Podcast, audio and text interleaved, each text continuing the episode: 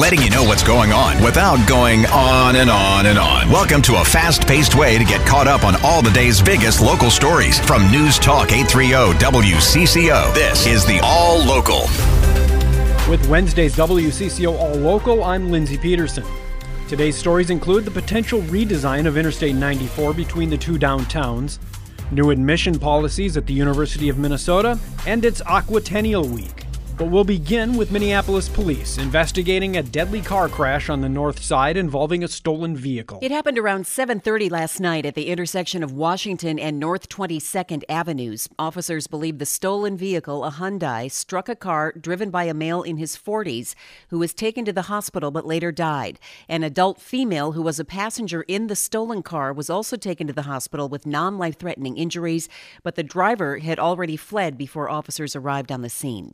No arrests and no ID of the victim yet.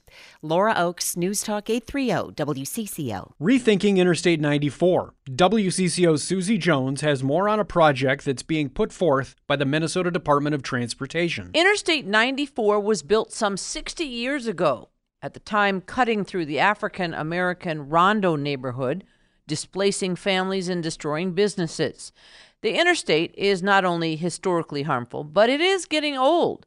Melissa Barnes is with MnDOT, where they're looking at replacing a seven and a half mile stretch of the interstate between Hiawatha in Minneapolis to Marion Street in St. Paul. But nothing is final quite yet. We want people to tell us what they like, what they don't like, what might work with them in their daily lives, what they see as a big drawback of certain alternatives. She says it'll be several years before any of this becomes reality. Susie Jones, News Talk 830 WCCO. I'm Steve Simpson. University of Minnesota will no longer consider legacy or employment along with race and ethnicity when deciding who they'll admit. Following a recent Supreme Court ruling, it was last month that the High Court overturned decades of precedent that allowed affirmative action in higher education.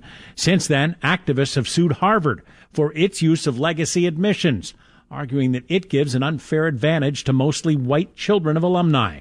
The U now says they'll take a more holistic approach in deciding admissions, considering a number of factors, including academics, uh, academics and context that they say will take into consideration the individual circumstances that make each student unique. Even with today's rain, the state needs a lot more to make a dent in drought conditions. We're not there yet. We're and hopefully like everybody else, we're hoping for some rain. That's Richard Rowland with the St. Paul Regional Water Service. He says if we don't get rain soon, we're ready to uh, to commence to the next step and you know seeking uh, cooperation with our uh, with our customers and residents. He says right now St. Paul is in the Minnesota DNR drought watch phase, but it's getting worse and could move into the drought warning phase, which would then lead to the voluntary outdoor watering restrictions. Should it get even worse, they would move to a restrictive phase. That means all residents would have to follow mandatory water restrictions or face fines. Susie Jones, News Talk 830 WCCO. St. Paul voters may be asked to approve another increase to their property taxes. A new early education proposal could increase property taxes to offset the cost of daycare and preschool for St. Paul families. The proposal, which is opposed by current Mayor Melvin Carter, would increase property tax revenues by about 2 million a year. Ward 2 council member Rebecca Noecker, who backs the initiative, says the average homeowner would only see their bill go up by $16 in the first year and about 160 more in 10 years. A resolution to whether the measure will show up on the November 2024 ballot, as well as language for a separate measure to raise 1 billion for roads and parks via a 1 cent sales tax increase, is slated to get council approval on Wednesday. I'm Taylor Rivera. News Talk 830 WCCO. Minnesota Governor Tim Walz is kicking off a statewide workforce tour highlighting the state's investments in job training and workforce development.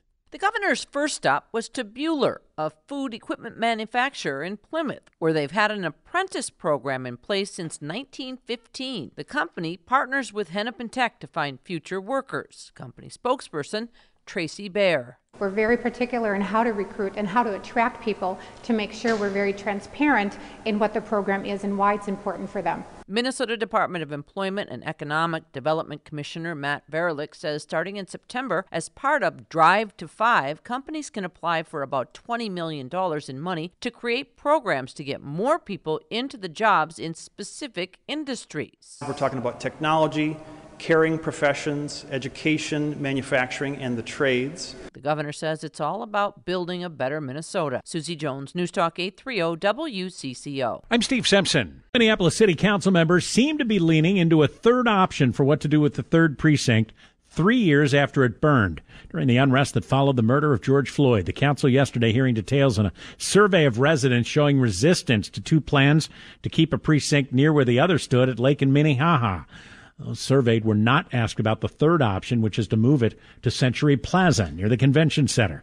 Councilmember LaTrisha Vetaw. It's very clear as a result of this process, we've double down on the harm that we've already created for so many working class people in our city, especially as it relates to public safety and specifically policing. Um, and it's unfortunate that uh, Mayor Frey's administration thought they could manufacture consent around something that our residents have advocated against for quite some time. Members yesterday voting unanimously to move the measure forward with a full vote expected tomorrow. Finally, today, weather permitting, the Minneapolis Aquatennial Torchlight Parade will be held along Nicollet Mall. WCCO's Susie Jones has more on one of the many performers you'll see. Next Level is a drill and dance team. They'll be performing tonight in the Aquatennial Torchlight Parade.